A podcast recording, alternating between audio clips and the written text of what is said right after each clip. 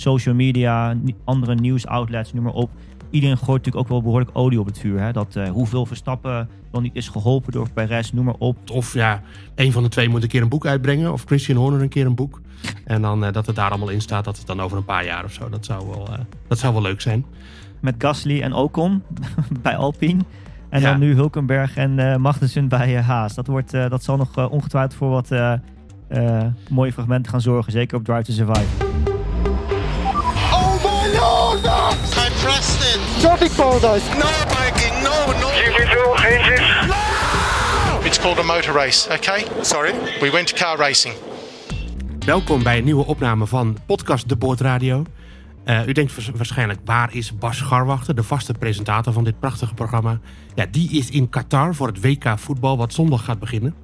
Uh, dan denkt u waarschijnlijk ook, waar is Patrick Moeken? Nou, u had hem nog niet gemist, want die begint meestal niet met praten. Maar die uh, had uh, donderdagavond een, een, concert van Gold Band. Ja, ja, dat is een geweldige artiesten. dus die is er ook niet bij, want wij nemen pas op op vrijdag. dus ben ik alleen met Hoop in Toen. of ik kan zeggen, ik ben vooral met Hoop in Toen. Vanuit Hongkong. Goedemorgen Hoop in, hoe, hoe is het daar? Ja, goedemorgen Joost. Vanuit Abu Dhabi, ja, ja. Nog een paar uurtjes eerder dan ik natuurlijk. Ja, is hier net uh, middaguur overigens. Ja, het is hier uh, acht uur s ochtends. Ik heb de wekker gezet om, om met jou de podcast op te kunnen nemen. Want ja, we hadden wat, wat uh, strubbelingen eerder in de week. Uh, we wilden eigenlijk eerst woensdag opnemen, maar toen kon jij niet op in, geloof ik. gisteren wilden we opnemen, maar toen bleek dat, dat het, het vaste programma waarmee we dit altijd doen, dat dat niet werkte in Abu Dhabi. Of nou ja, het werkte niet bij mij. Ik zal ongetwijfeld iets verkeerds hebben gedaan. ik ben niet een enorme digibate, maar nou ja, ik denk ook niet altijd overal aan. Uh, maar nu zijn we er toch. Uh, en nou ja, eigenlijk is het grote voordeel dat we op vrijdag, of nou ja, op vrijdag opnemen, is dat we natuurlijk weer meer weten. Dat er geen groot nieuws is geweest vlak nadat we de podcast hebben opgenomen. maar groot nieuws was, nou ja, voordat we de podcast hebben opgenomen. laten we beginnen bij de, de nasleep van, nou ja, laten we de Grand Prix van Brazilië. De teamorders bij, bij Red Bull. Uh, Max Verstappen haalde uh, donderdag tijdens de persconferentie flink uit naar de media, naar mensen op uh, sociale media vooral ook, die, ja, die hem toch wel echt heel erg dat kwalijk hebben genomen dat hij Perez daar niet voorbij liet. Um, en zijn lezing was in ieder geval dat het team hem dat op het laatste moment pas vertelde. dat ze daarvoor niet goed hadden uitgepraat, dat er nog wat dingetjes liepen tussen hem en Perez. Dat het team dat, dat eigenlijk wel wist, maar dat het niet duidelijk genoeg was uh, welke impact dat op Verstappen had gehad. Hij wil niet zeggen wat het is. Uh, maar in, ja, we hadden de vorige keer al een vermoeden. Uh, nee, jij weet hoe, je hebt een coureursbrein. Uh, kunnen coureurs echt zo'n ding heel lang met zich meedragen, dat ze dat later een keer willen terugbetalen? Um, nou ja, in het geval van Verstappen, ik zei, er wordt natuurlijk veel over gespeculeerd. We hebben veel dingen gelezen, ook in de media. We hebben er volgens mij ook allebei uh, afzonderlijk van elkaar artikel over geschreven op, op nu.nl. En wij natuurlijk ook samen een artikel gemaakt, mijn, uh, mijn feedback, uh, mijn na nabeschouwing op de race van Brazilië natuurlijk. Ja, draag je met je mee? Ja, ik denk het wel. het blijft altijd in je achterhoofd zitten. En zeker op zo'n moment natuurlijk, als het inderdaad zo gegaan is zoals Red Bull nu heeft beschreven. zo kort eigenlijk aan het einde van de race, dat je echt ja, toch ook een soort van, nou ja, bijna een split-second decision moet gaan beslissen. Van gaan we die wissel doen of niet dan kan ik me voorstellen vanuit de positie van Verstappen dat je zegt van ja, ho eens even. Uh, we hebben het hier van tevoren over gehad. Ga nu niet weer op het allerlaatste moment dit aan mij vragen. Dit is niet zoals we het hebben overleg voorafgaand. In ieder geval, dat is in ieder geval de lezing zoals ik het nu zie. Um, als, we, als we afgaan op het persbericht wat, uh, wat Red Bull heeft uitgestuurd. Uh, ja, als je kijkt natuurlijk... Ik kan het ook van de andere kant bekijken. Kijk naar hoe het bij Ferrari is gegaan. Hè? Leclerc en Sainz zat natuurlijk in een soort van gelijke positie. Iets anders wellicht, omdat Sainz natuurlijk wel op een uh, podium uh, plaats reed, op de derde plek. Dus dat is natuurlijk altijd iets minder makkelijk wisselen dan uh, als je, zoals Verstappen en Perez, buiten de, de, niet voor de, voor, de voor de bekers meedoet. Um, maar daar werd ook niet gewisseld. Dus ja, het is nee. niet zo heel gek natuurlijk dat het, dat het wordt besloten dat er uiteindelijk niet wordt gewisseld. Ik denk dat het meer uh, een interne procedure uh, ook is die niet goed gegaan is. Uh, Red Bull daar dus ook nu toch een soort van hand in eigen boezem voor heeft gestoken. Ik blijf wel dat, ja goed. Persoonlijk vond ik het niet handig van Verstappen, omdat het natuurlijk een duidelijke teamorde was. De vraag nu achteraf reist van in hoeverre had hij daadwerkelijk wel daar nog aan kunnen voldoen of niet. Ja. Dat weet ik natuurlijk niet. en omdat ook, dat is het wat verleden ook wel vaak hebben gezegd, en ook waarom Verstappen niet graag bijvoorbeeld meedoet aan Drive to Survive eh, ook eh, FOM, Formula One Management en televisie, die eh, zijn natuurlijk wel redelijk geselecteerd uit wat ze willen uitzenden. Ja, ja, dat is ook zo. En dat geldt natuurlijk ook voor de boordradio's. Ehm, nou, ik, nou kan ik Ja, me precies. herinneren dat, dat, dat er tijdens de race ook werd gezegd... ehm, toen hij eh Perez eh, voorbij ging...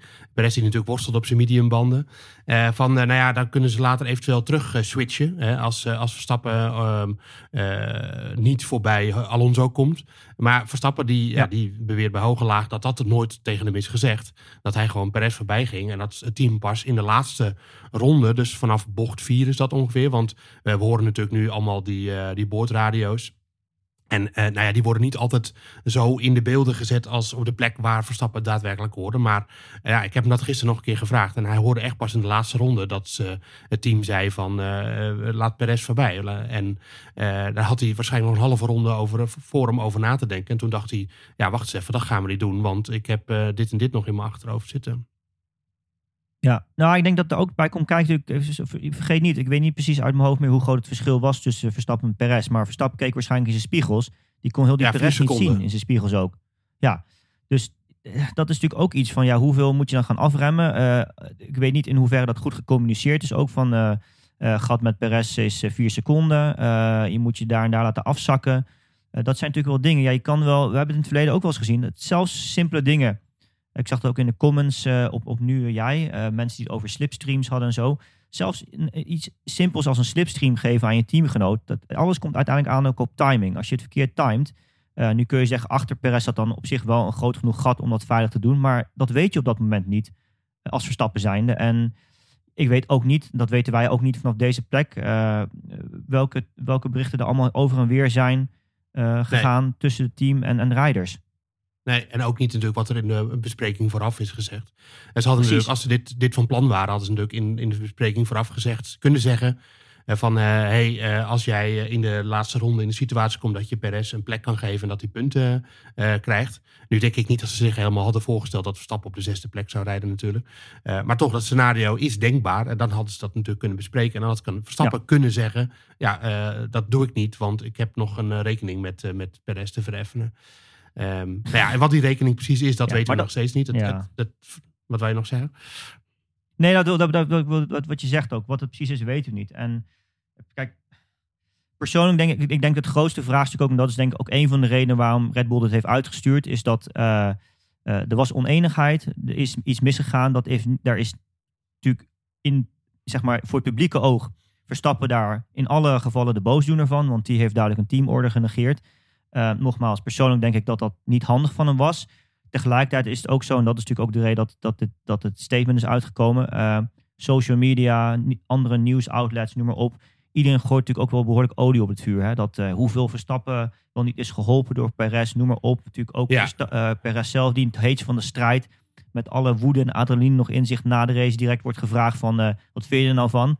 Die zich dan daarover uitlaat.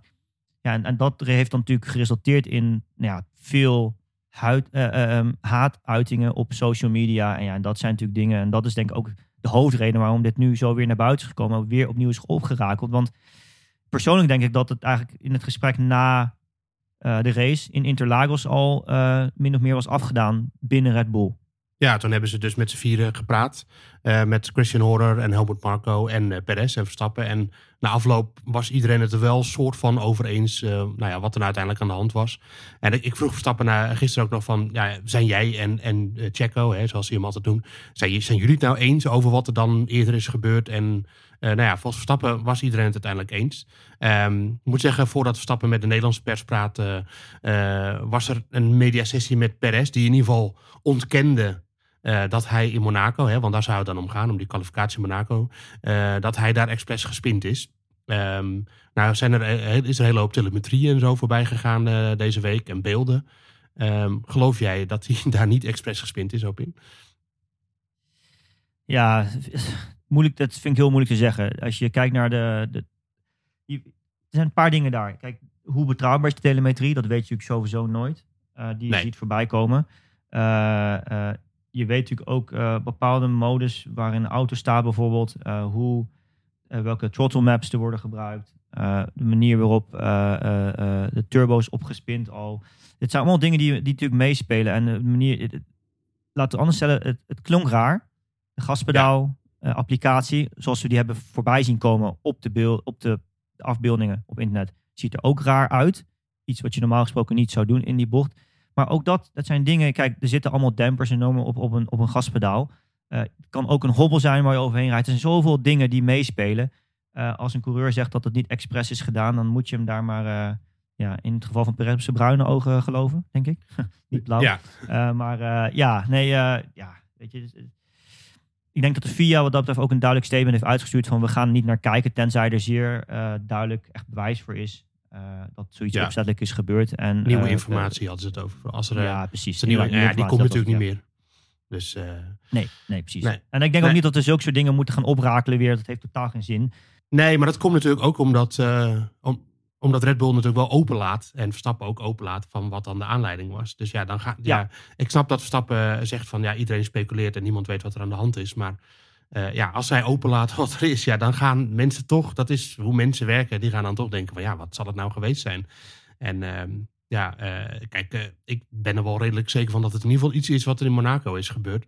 En of het dan dat was, ja, dat, dat zullen we waarschijnlijk nooit weten. Ja. Tot of ja, een van de twee moet een keer een boek uitbrengen, of Christian Horner een keer een boek.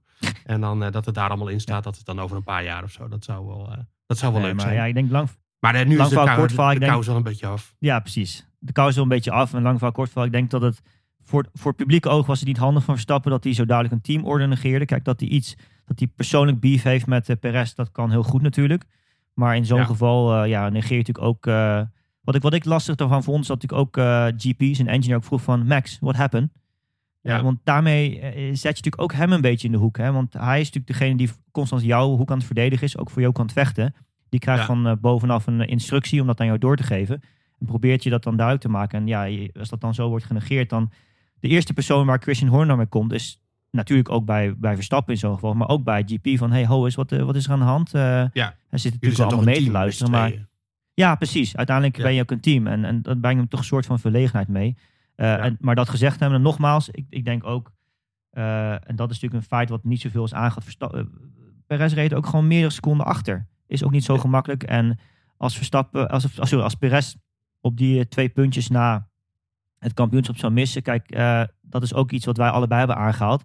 Uh, Perez is ook het hele seizoen al, nou goed, niet het hele seizoen, dus niet helemaal eerlijk om dat te zeggen, maar is op, bij veel races heeft Verstappen hem natuurlijk echt alle hoeken van de baan laten zien.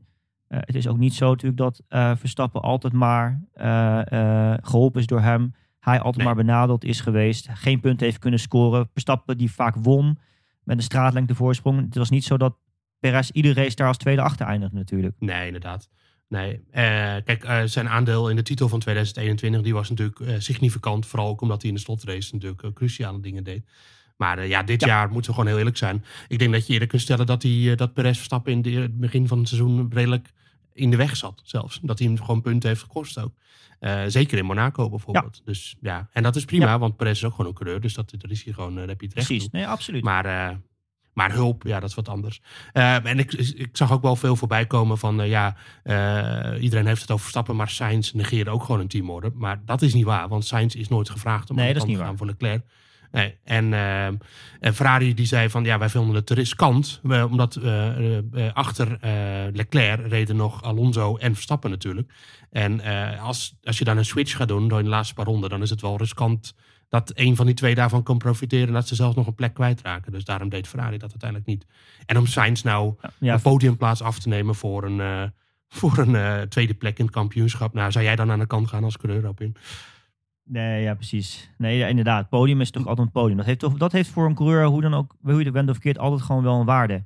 En dat, dat geef je gewoon Ja. niet graag af. En dat ga je niet op die manier zo snel wisselen natuurlijk. Dat is, dat is eigenlijk, ik wil niet zeggen raar, maar dat, dat gebeurt niet zo snel. En ik denk dat Ferrari natuurlijk ook wel geleerd heeft. Want ik zat nog even terug te denken. Dat was volgens mij eh, Spa toch, eerder dit jaar. Dat ze ook eh, besloten van, eh, dat ook zo krap was qua posities achter hen. En dat ze toen Leclerc naar binnen riepen voor die snelste ronde van de race. Om die nog te Ja, proberen te pakken. Waardoor ze nog een plek verloren toen. Dus eh, ze, hebben, ze, ze leren wel wat dat betreft. Alhoewel, goed, die, dat, dat, dat banden fiasco in de kwalificatie kun je misschien zeggen ook weer niet. Nee, inderdaad. Nou, dat blijft altijd weer wat te leren bij Ferrari. Ja. Ehm, maar goed, laten we daar eh, moeten- Interlagos. ja, laten we daar meteen even op Ja. doorgaan. Want er waren natuurlijk geruchten deze week. eh, in, nou ja, geruchten. Eh La Gazzetta dello Sport, de echt eh, vermaarde Italiaanse sportkrant. Die meldde dat eh, Binotto's tijd eh, gekomen is bij Ferrari. Ehm, Ja. dat, werd, dat werd door eh, Ferrari redelijk snel in de kiem gesmoord. Met een wel vrij eh, ongebruikelijk statement dat het, eh, dat het onzin was. In ieder geval dat Binotto eh, helemaal niet, eh, dat zijn positie niet ter discussie staat. Ehm, nou ja, nu eh, Leclerc, die, eh, Charles Leclerc, die zei in ieder geval eh, donderdag dat, dat er altijd geruchten zijn. En dat dat bij Ferrari nog twee keer zo erg is. Maar ik kan ook niet zeggen dat hij keihard zei van nee, Mattia Binotto is onze teambaas en hij moet blijven. Dat zei hij nou ook weer niet.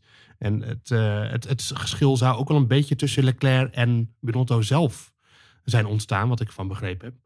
Eh, en ik, ik weet in ieder geval dat, dat Ferrari actief op zoek is naar een andere teambaas. Dus eh, eh, wat denk jij, is zijn positie onhoudbaar, Binotto? Is er ook een reden om hem te vervangen, denk jij? Nou, er wordt wel eens gegrapt natuurlijk. Je zegt van een gerucht is een gerucht totdat het op zich, totdat het, een gerucht heeft geen waarde totdat het officieel ontkend wordt. Ja, En dat is natuurlijk in dit geval, ja, waar rook is, is vuur. En ehm, zeker natuurlijk met de ver- verdwijnende eh, invloed van eh, Alfa Romeo straks bij Sauber. Ehm Frederik Vasseur. Ja. ja, is natuurlijk een enorm succesvolle teambaas in de junior categorie. Formule 2, Formule 3, noem maar op. Heeft natuurlijk ook bij, bij Sauber met Alfa Romeo goede dingen laten zien tot nu toe. Het zou op zich een, die, die, die naam, oh, sorry, die naam wordt natuurlijk genoemd nu als, als vervanger van Binotto. Zou wat dat betreft natuurlijk een hele logische vervanger zijn. Het enige is, hij is niet Italiaans, hij is Frans natuurlijk.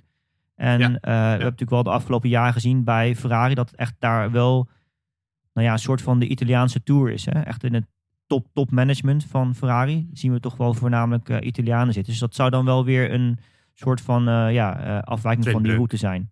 ja. Ja. Nee, Ja. zeker. Ehm, nou ja, we weten natuurlijk wel dat de vorige grote succesperiode van Ferrari, dat was ook onder de hoede van een Fransman, Jean Todt. Jan, toch?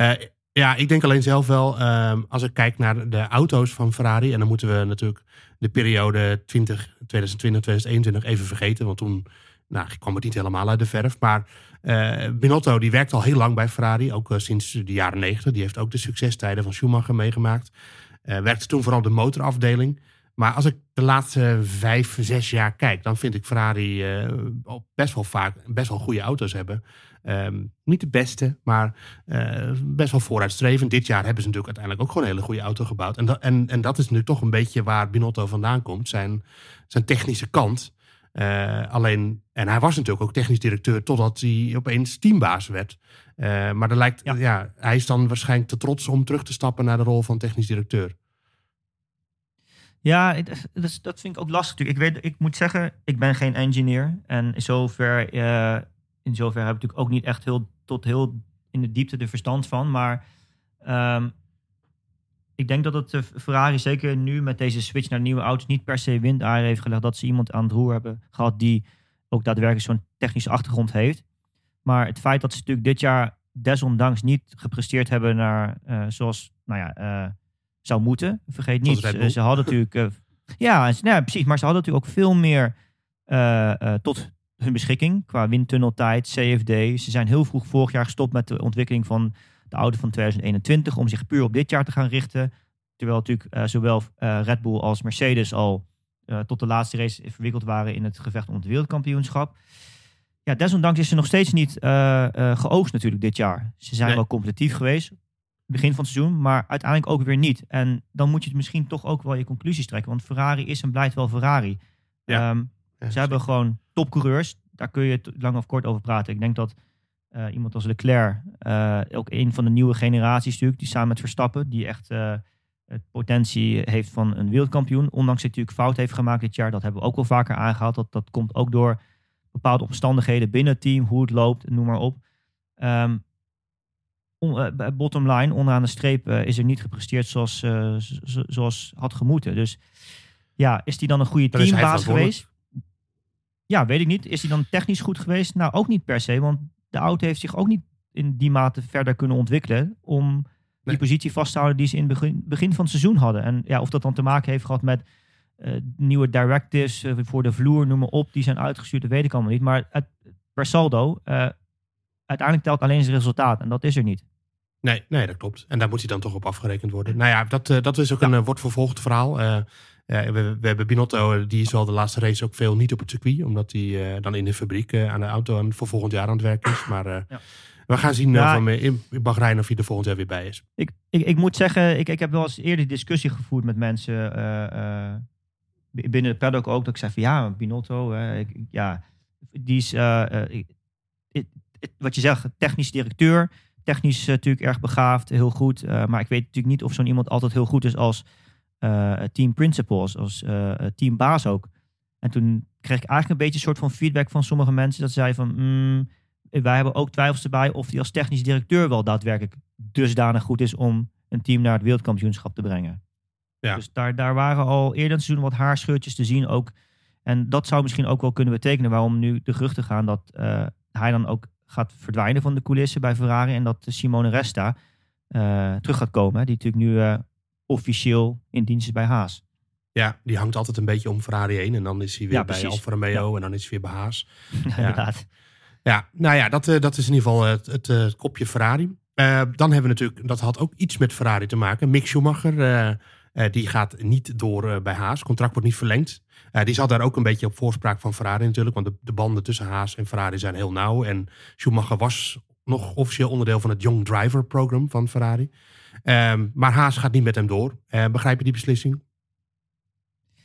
Ja, ik weet niet. Ja, nee. Ik denk wel dat. De, de- ik denk dat het, het- voor, voor Schumacher zelf was het natuurlijk. eh, ja, vorig jaar was hij, eh, was hij heel sterk naast eh, Nikita Mazepin. Maar goed, we weten denk ik nu allemaal. Was- het, het, grootste, ja, het grootste probleem voor hem was eigenlijk dat eh, eh, Kevin Magnussen natuurlijk terugkwam. Last minute. Onverwacht. Weinig tijd in de auto. Weinig voorbereidingstijd, eh et cetera. En die hem vervolgens natuurlijk eh, ja, eigenlijk, eh, op alle manieren toch wel heeft overklast. Ja. En, en dat is iets wat, wat hem denk ik niet geholpen heeft. En ook natuurlijk, ja, Gene Haas en Gunther Steiner heeft doen twijfelen van, is hij wel de juiste ma- man om ons verder te helpen? En ja, ik denk dat ze op basis daarvan toch een beetje de conclusie hebben getrokken van dat het antwoord daarop nee is.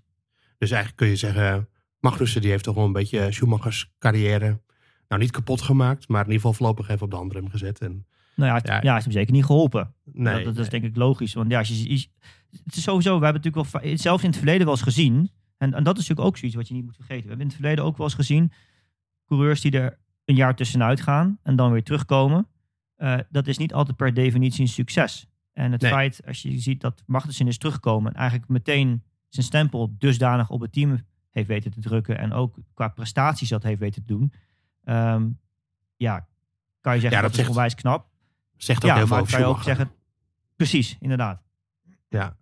Nee, inderdaad. En eh, ja, ik, ik, ben ervan overtuigd dat al had Schumacher nog een jaar naast Mazepin gereden, dan, eh, dan had hij er waarschijnlijk veel beter uitgezien. Maar dan had Haas er als totaal natuurlijk veel slechter uitgezien. En, eh, Ja. Dus ja, dat, dat is gewoon een logisch gevolg. En dan komt Hulkenberg terug, 35 jaar. Het is in de laatste seizoen dat hij volledig reed was 2019. Daarna alleen natuurlijk maar invalbeurten. Wel een paar eh goede invalbeurten. Bij Racing Point vooral eh, op Silverstone herinner ik me. Ehm, maar ja, nu, hij is 35, dat is niet extreem oud. Ik ben, ik ben ouder. Jij ook, volgens mij. Maar, eh, Ik ook. maar het is natuurlijk wel, hij, is, hij kan wel eens een beetje roestig zijn. Ja, nee, ja, ik, ik, ik persoonlijk vind ik, is Nico een hele goede rijder. Ik ken hem, ik ben min of meer met hem opgegroeid. We hebben tegen elkaar gereden, verschillende klasses. Eh, A1GP, kan je misschien nog wel herinneren, back, back in the days. Zeker. Formule 3, waarin ik hem eigen, overigens ook verslagen heb in 2010. Dat, is eh, zeker er- goed om dat eh, even te Sorry, benoemen. niet 2010, sorry, 2006, lang geleden. Nog langer geleden. Geeft ook aan hoe oud we allebei zijn eigenlijk. was nog eh, zwart-wit 2006 toen, dat. niet? ja, nee, ja, dat, eh, ja, eh, Duits Formule 3. met eh, Nico Hulkenberg, Renger van der Zanden. We deden allemaal mee met z'n allen toen. Dat was een, eh, was een leuk jaar. Ja, Ehm, maar eh, ja, ik weet niet. Ik zat, er, ik, ik zat erover na te denken. Hè, want als je kijkt, ik, ik weet niet wat jij daarvan hebt gehoord in de paddock zelf. Dat jij, jij bent er dit jaar vaker geweest dan ik natuurlijk. Eh, in hoeverre was die interesse van eh Ricciardo serieus? Beide, van beide kanten eigenlijk. Nou, wat ik ervan begrepen is dat, eh dat Gunther Steiner, die zag Ricciardo wel zitten, dat wel. Maar andersom niet. Eh, daar kwam het eigenlijk op neer. Ik denk dat Oké. Ricciardo eh, dat een, een eh, stap op de ladder naar beneden vond. En die zag het eigenlijk beter zitten. meer zitten om gewoon derde coureur te worden bij een ander team. Ehm, Nou ja, daar gisteren een beetje cryptisch over, Ricciardo, als we dat zijstraatje even in kunnen. Die zei dat er wel vorderingen zijn. Dat hij dus volgend jaar waarschijnlijk wel weer in de paddock te zien is. bij een, een ja. team. welk team dat is, dat weten we niet. Dat kan een Red Bull zijn, dat kan Mercedes zijn, kan Ferrari zijn. Ben onwaarschijnlijk. Maar, Ferrari. Ja, het zou kunnen. Hij heeft wel een Italiaanse achtergrond. Dus, maar um, nou ja, Ricciardo die wilde in principe geloof ja, wat ik ervan begrepen heb, zelf niet naar Haas. Dus uh, dat, ja, dat is wel een keuze natuurlijk. dus ja, toen kwam ja, vreemd. Hoekenberg in beeld. Nou ja, op de grid ja, is altijd beter dan in, in een motorhome langs Precies. de baan, zou ik denken. En, en ik zat te kijken ook, ik, toen, wat, je, wat, we, wat je net aanhaalde, het laatste Formule 1 seizoen van Hulkenberg 2019. Toen was hij natuurlijk de teamgenoot van Ricciardo. Ik heb nog even opgezocht. Ja. Ricciardo scoorde toen 54 punten. Finishte de negende mee in het kampioenschap. En Hulkenberg had er 37. Uh, finishte de veertiende ja. mee. Um, en ik, ja, ik, ik, dat vind ik, wel, vind ik wel verrassend eigenlijk. Want als je natuurlijk kijkt vanuit het oogpunt van Ricciardo. Hij heeft natuurlijk een perfect voorbeeld uh, in, um, in Valtteri Bottas. Hè, die natuurlijk vanaf Mercedes terugstapte naar uh, Alfa Romeo. Wat toen natuurlijk ook echt uh, achteraan in het veld reed. En ja tot, toch een soort van tweede, tweede leven is begonnen. En volgens mij onwijs naar zijn zin heeft daar. Echt uh, regelmatig ook uh, boven zichzelf uitstijgt. Uh, dat zijn toch wel dingen. Dat, dat is iets eigenlijk hetgene wat ik vooral bij hem merkte. Ondanks dat Ricciardo natuurlijk altijd de joviale persoon is in de paddock. Altijd die grote lach heeft en plezier maakt en grap en gold. Is hij volgens mij toch een beetje het, het, plezier verloren in de auto zelf. Ja, en hij is ook wel een persoon om een, ja. oh, hij is ook een persoon om een teamleider te zijn, denk ik eerder. Ja, uh, precies. Hij staat natuurlijk nu in de, in de schaduw van Norris, maar hij zou eigenlijk van gewoon de, de kar moeten trekken ergens. En, uh, en, dat zou hij bij Haas best kunnen doen. Ja, dus dat vond ik wel een, even een frappant. Uh, ja, maar goed, het, hoe dan ook, het is Hulkenberg geworden bij Haas. En ja, ik denk dat die, dat, dat. Het wordt wel interessant. Er zijn twee interessante koppels nu op de grid, hè? Met, met Gasly en Ocon bij Alpine. En ja. dan nu Hulkenberg en uh, Magnussen bij uh, Haas. Dat, wordt, uh, dat zal nog ongetwijfeld voor wat mooie fragmenten gaan zorgen. Zeker op Drive to Survive. Zeker, ja. Nou, in ieder geval als mensen terugdenken aan de zak my balls honey opmerking van Magnussen richting Hulkenberg. In, ja. Volgens mij was dat ook in 2019, of nee, 2017 zelfs, al langer geleden. maar daar kunnen ze inmiddels allebei zelf om lachen. Dus er is geen haat en nijd meer tussen die twee. Ja. maar het wordt wel, nee, wordt dat, wel een interessant duo om te volgen inderdaad. Ik denk dat er bij uh, tussen Ocon en Gasly is, uh, is er meer te lijmen. Ongetwijfeld, ja zeker. En ik denk dat ook uh, natuurlijk in Interlagos weer is gebleken dat Ocon ook niet echt een hele makkelijke teamgenoot is. Hè? Nee. Om het even zacht uit te drukken. Maar nee. Alonso ook dus, niet. nee, maar, ja, maar nee, precies. Maar het is wel leuk. In ieder geval, dat is wel. Ik denk dat je natuurlijk met Magnussen en Hulkenberg twee coureurs hebt die allebei zeer ervaren zijn. ook, het is een reden. Ik denk dat je dat ook niet moet onderschatten. Natuurlijk is het zo dat Hulkenberg uh, bij eh, Racing Point en later natuurlijk Aston Martin is gebleven. Omdat hij ervaring heeft in recente Formule 1 auto's. Uh, noem maar op. Maar ook omdat hij natuurlijk ja, op de achtergrond moet je niet onderschatten wat zo'n zo'n derde en reservecoureur voor werk doet. Hè? Het, kijk bijvoorbeeld naar Nick de Vries. Het is ook niet voor niets dat hij constant werd meegenomen naar alle races. het werk wat hij op de achtergrond heeft gedaan voor Mercedes bijvoorbeeld dat is wel zeker van heel erg veel belang. En dat geeft ook wel een zekere mate van kennis aan. En het is dan denk ik ook geen toeval dat, nou ja, eigenlijk voor, voor, voor Nick wordt natuurlijk zijn debuut in de Formule 1. Die van zijn debuut na, na Monza natuurlijk dit jaar. Uh, ja. en dat, dat het uiteindelijk iemand is gekozen als Hulkenberg. Die, dat is niet echt alleen op basis van een test of, of noem maar op. Dat is ook gewoon op basis van, van informatie en data die men al veel meer beschik, tot hun beschikking heeft. Ja, en als je sowieso kijkt naar de, de andere keuze die Haas had, dat was dan eh, Antonio Giovinazzi. Het doet me pijn om te zeggen, maar uh, dan lijkt Hulkenberg toch, toch iets meer de solide keuze. En uh, Giovinazzi deed zichzelf natuurlijk geen uh, goede zaken door te crashen in Austin al meteen. En uh, ja, dan. Ja, Gunther Steiner zei zelf ook: ja, we zijn echt voor, voor de ervaring gegaan. Nou ja, dan, ja. dan, dan hebben ze nu een goed duo. Um, dan sluiten we dat kopje even af. speaking of ervaring, Sebastian Vettel. Ja, hij komt waarschijnlijk op 299 Grand Prix. Dat is dan deze race. Tikte 300 net niet aan. Um, nou, gisteren, ik moet zeggen, emotionele sfeer wel een beetje. Uh, met, uh, we hadden een persconferentie waarmee Hamilton en Alonso ook aansloten. Toch uh, generatiegenoten. En ja, ja je, je, merkt toch dat, ja, in ieder geval dat Vettel enorm geliefd was in de paddock. door de hele paddock heen. Volgens mij heeft hij weinig vijanden. Verstappen vertelde nog een mooi verhaal.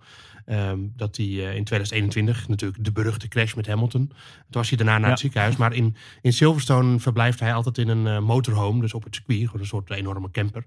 En eh, hij kwam toen terug uit het ziekenhuis naar die camper om zijn spullen te halen. En, en wie stond daar op hem te wachten? Sebastian Vettel. En die stond alleen daar te wachten om te horen hoe het met Max ging. Of, hij, of hij nog heel last had, veel last had van die crash. Eh, dat was eh, verder belangeloos, maar stond hij daar. En dat is toch echt wel een beetje een teken van eh, wat Ja. voor persoon eh, Vettel is. En alle Nee, coureurs hadden soortgelijke verhalen. Eh, Ricciardo die vertelde volgens mij vorige week al van, dat hij natuurlijk in een moeilijke tijd zit qua prestaties. En dat Vettel hem blijft bellen en hem blijft steunen. Volledig belangeloos. Vettel die heeft daar natuurlijk, die doet dat gewoon als, als vriend.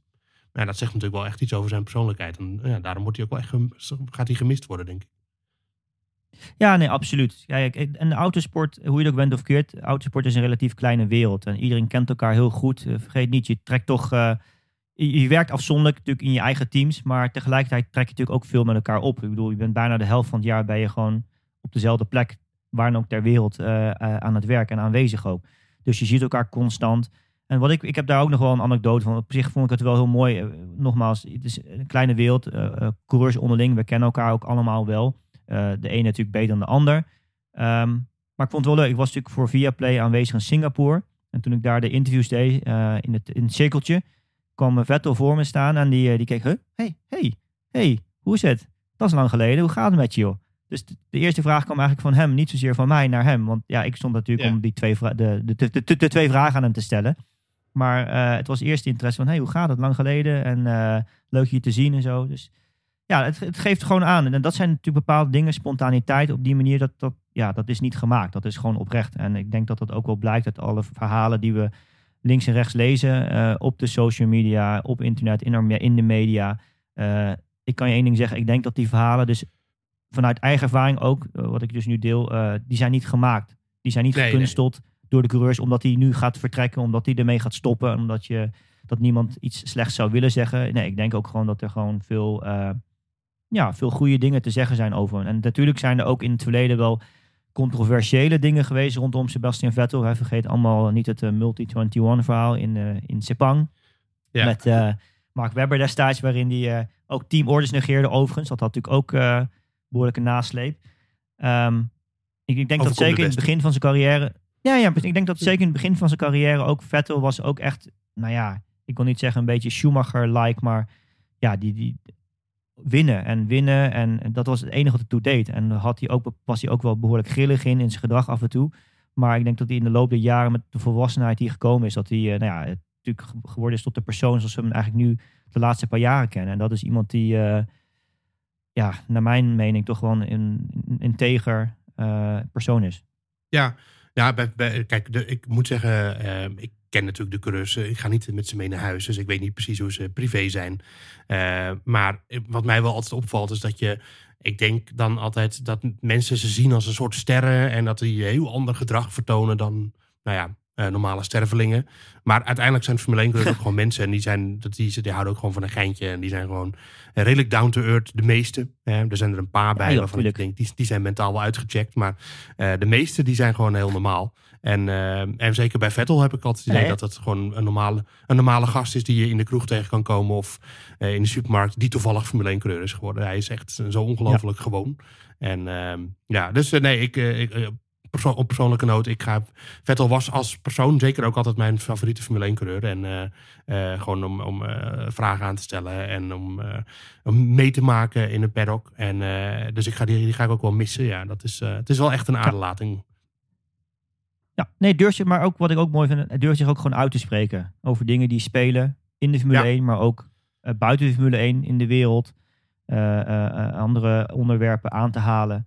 Eh, en dat is ook altijd iets natuurlijk, eh, dat vind ik ook, en ja, nogmaals, eh, je kunt een liefhebber zijn of een hater van Lewis Hamilton. Hij gebruikt uiteindelijk ook zijn platform wat hij heeft. En dat doet Vettel dus ook. Ze hebben een bepaald platform, ze hebben een bepaalde bereik.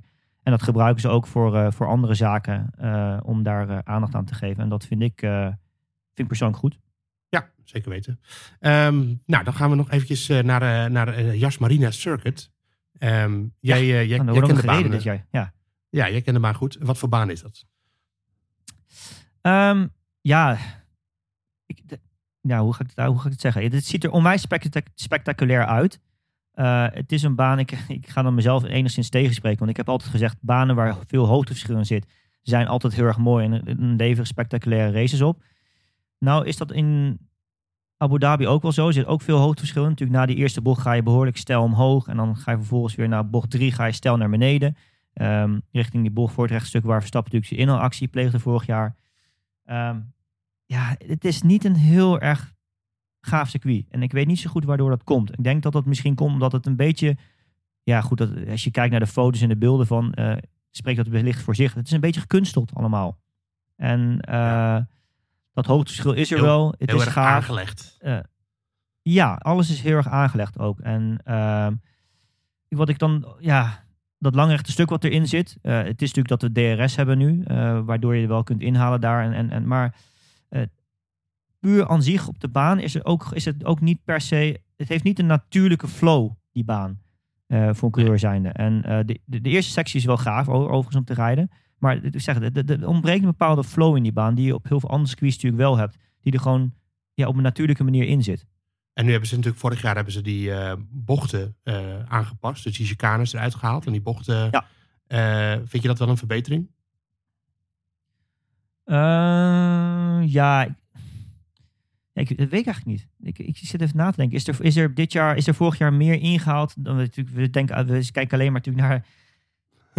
naar die, eh, n- De knoop van het wereldkampioenschap. Ja, precies. Maar ik zit even te denken, is er vorig jaar, was het, was het race aan zich spectaculairder vorig jaar dan de voorgaande race? Ja, ik had wel zelf, zelf de indruk dat het een verbetering was. Want ik ergerde me eigenlijk altijd dood aan die krappe chicanes. En ehm Ja. natuurlijk, krappe chicanes, dat kan ook ingereest worden. Maar ik, ik heb toch het idee dat, dit, dat het wel een verbetering is. En eh, nou ja, laten we in ieder geval degene die eh, dat bedacht heeft.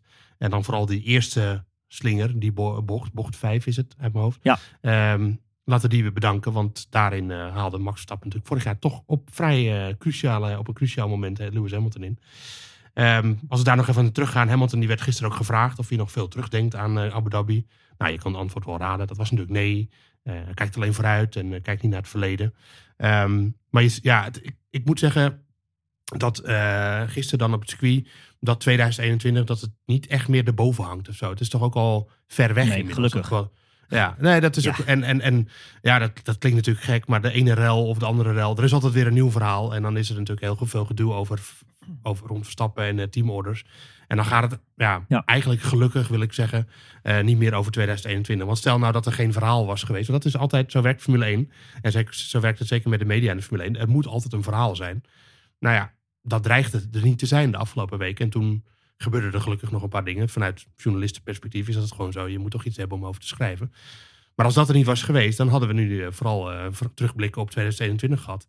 Ehm, Ja. Maar ja, ik ben toch wel blij dat dat niet echt meer... Kijk, het was natuurlijk een geweldig moment eh, in de Nederlandse sportgeschiedenis. Maar als je met het internationale gezelschap bent, waar ook veel Engelsen in zitten, dan is de sfeer rondom die wedstrijd toch altijd anders, de beleving. Maar ehm, ja, dat Ja, nee, absoluut. Ja. op een paar vragen Maar Hamilton goed, na uiteindelijk- was het, we vielen toch gelukkig mee. Nee, maar op zich is het natuurlijk ook logisch. Ik, kijk, wij, ik, tenminste, ik probeer mezelf altijd. Ik denk dat we dat beide wel zijn. We proberen relatief neutraal naar de sport te kijken, ook, eh, naar- ook te kijken. Ehm, maar hoe dan ook, het blijft gewoon zo. Omdat je gewoon eh, Nederlands sprekend bent, eh, werkt voor de Nederlandse, voor Nederlandse media, eh, volg je Verstappen natuurlijk gewoon meer. En kijk je toch iets meer door eh, vanuit die hoek sneller. En dat heb, je, dat heb je bij de Britse pers natuurlijk ook. Dat is logisch. Ehm, en ja, dat het, ja, ik weet niet. Nou ja, het zal altijd een thema blijven.